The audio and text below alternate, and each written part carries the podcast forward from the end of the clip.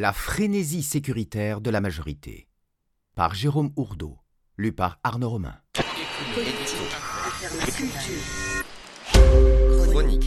La majorité est prise, en cette dernière rentrée du quinquennat, d'une véritable frénésie sécuritaire.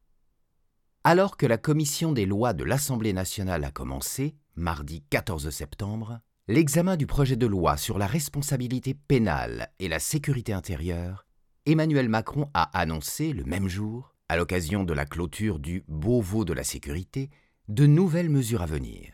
Et jeudi 9 septembre, c'est le député Jean-Michel Miss qui avait rendu un rapport commandé par le gouvernement sur l'usage du numérique par les forces de sécurité, appelant à l'expérimentation des technologies de surveillance telles que la reconnaissance faciale. Après la loi pour une sécurité globale préservant les libertés du 25 mai 2021 et celle relative à la prévention d'actes de terrorisme et au renseignement du 30 juillet, le projet de loi relatif à la responsabilité pénale et la sécurité intérieure est le troisième grand texte sécuritaire fourre-tout de cette seule année 2021. Comme l'a déjà détaillé Mediapart, plusieurs articles visent, tout d'abord, à limiter la possibilité de reconnaître l'irresponsabilité pénale de l'auteur d'un crime en punissant l'intoxication volontaire par des produits psychotropes ayant conduit à l'abolition du discernement. Ces mesures sont censées répondre à l'émotion suscitée par l'affaire Sarah Halimi. Un autre volet vise à répondre aux demandes des syndicats de policiers en punissant de peines de prison lourdes les violences contre les forces de l'ordre ou des membres de leur famille ainsi que pour les refus d'obtempérer. Plusieurs autres dispositions sont en fait des versions corrigées de mesures initialement prévues par la loi Sécurité globale du mois de mai dernier, mais ayant été censurées lors du passage du texte devant le Conseil constitutionnel. C'est le cas pour la possibilité de placer sous vidéosurveillance les personnes gardées à vue et présentant un risque particulier d'évasion ou de suicide, par exemple.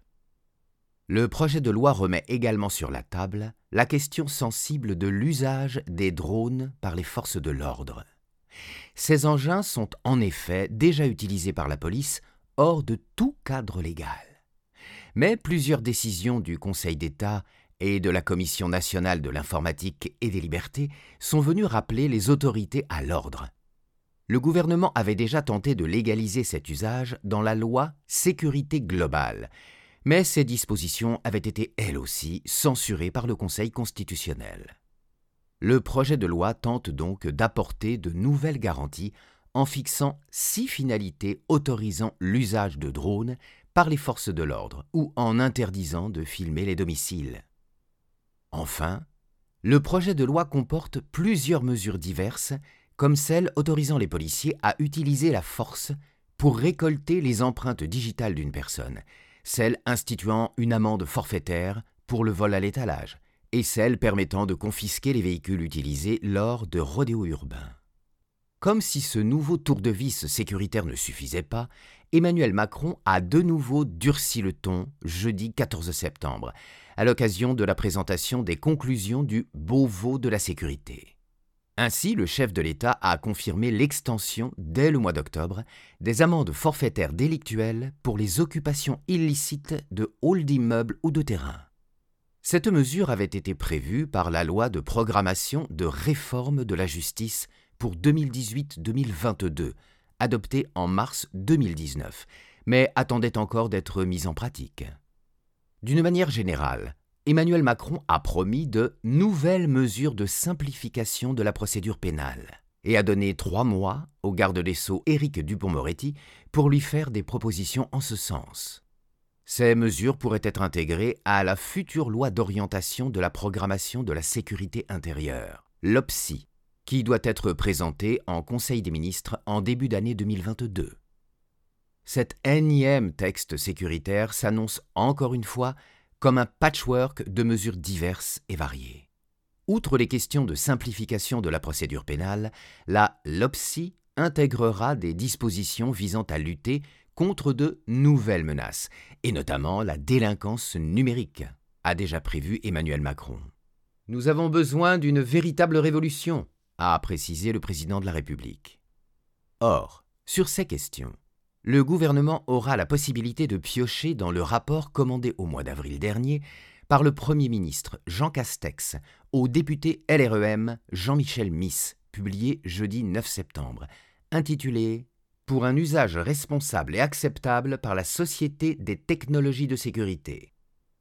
Ce document particulièrement riche aborde une bonne partie des technologies de surveillance faisant actuellement débat et formule une série de propositions visant dans l'ensemble à faciliter leur déploiement. Le rapport pourtant commence par reconnaître les dangers que font peser ces technologies, tels que la reconnaissance faciale, les logiciels préditifs, les drones ou l'analyse en temps réel des images de vidéosurveillance par des intelligences artificielles censées détecter les dangers ou identifier un suspect. Ainsi, concernant l'intelligence artificielle, il souligne que, poussées à l'extrême, ces potentialités peuvent changer radicalement le rapport de l'homme à la décision et au libre arbitre.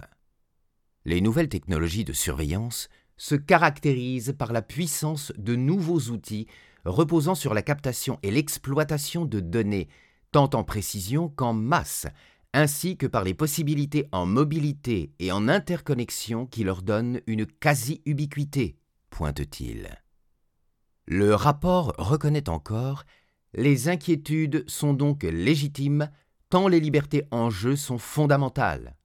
Protection des données personnelles, respect de la vie privée, liberté d'expression et de réunion, dignité humaine, droit au recours juridictionnel effectif et à un procès équitable. Ces principes énoncés revêtent des cas concrets pour la vie quotidienne de chacun d'entre nous.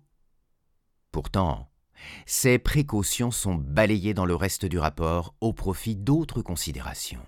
En effet, les forces de l'ordre auraient besoin de disposer d'outils numériques à la hauteur de ceux que les criminels utiliseraient déjà. Le texte affirme se développe en effet une nouvelle criminalité à laquelle les forces de sécurité doivent pouvoir répondre pour assurer la protection des citoyens et des institutions, comme en témoigne encore récemment l'affaire Pegasus oubliant de préciser que le logiciel Pegasus n'avait pas été déployé par des délinquants mais par des services de renseignement. Par ailleurs, Jean-Michel Miss écrit à plusieurs reprises que cette technologie serait déjà partout et largement utilisée par les citoyens dans leur vie quotidienne. Les nouveaux usages technologiques, parmi lesquels les plus contestés comme la reconnaissance faciale, sont d'ores et déjà adoptés, affirme le rapport. Ils le sont dans la vie courante de tout un chacun pour des opérations quotidiennes. Exemple, déverrouiller un téléphone par reconnaissance faciale, ouvrir une porte par reconnaissance digitale, passer une commande vocale. Ils le sont aussi, de par le monde, par la puissance publique dans ses missions de police. Les drones, par exemple, ont aussi investi les usages quotidiens, notamment dans la vie civile. En conséquence, pourquoi l'État se priverait-il d'utiliser à des fins de surveillance des technologies alors que des sociétés privées les proposent déjà largement à leurs usagers? Le rapport poursuit Paradoxalement, tout un chacun semble moins exigeant dans ses comportements de consommation que dans sa place de citoyen. Ainsi, le consommateur consentirait plus facilement à ce que le citoyen refuserait catégoriquement. Le rapport propose donc d'ouvrir la voie à l'utilisation de toutes ces technologies sous la forme d'expérimentation, si nécessaire, en modifiant la législation. Ainsi, il recommande d'autoriser par voie législative le déploiement expérimental pluriannuel de scanners corporels pour contrôler l'accès aux sites sensibles liés à des grands événements.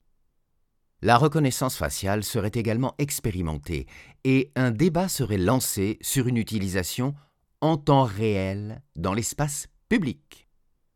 De même, elle prévoit de permettre l'expérimentation de la vision par ordinateur, dont le but est de permettre la détection automatisée, en direct, d'anomalies dans les espaces publics. Une bonne partie de ces expérimentations pourront être déployées lors des prochains grands événements sportifs que la France va accueillir dans les années à venir, la Coupe du Monde de rugby en 2023 et surtout les Jeux olympiques en 2024.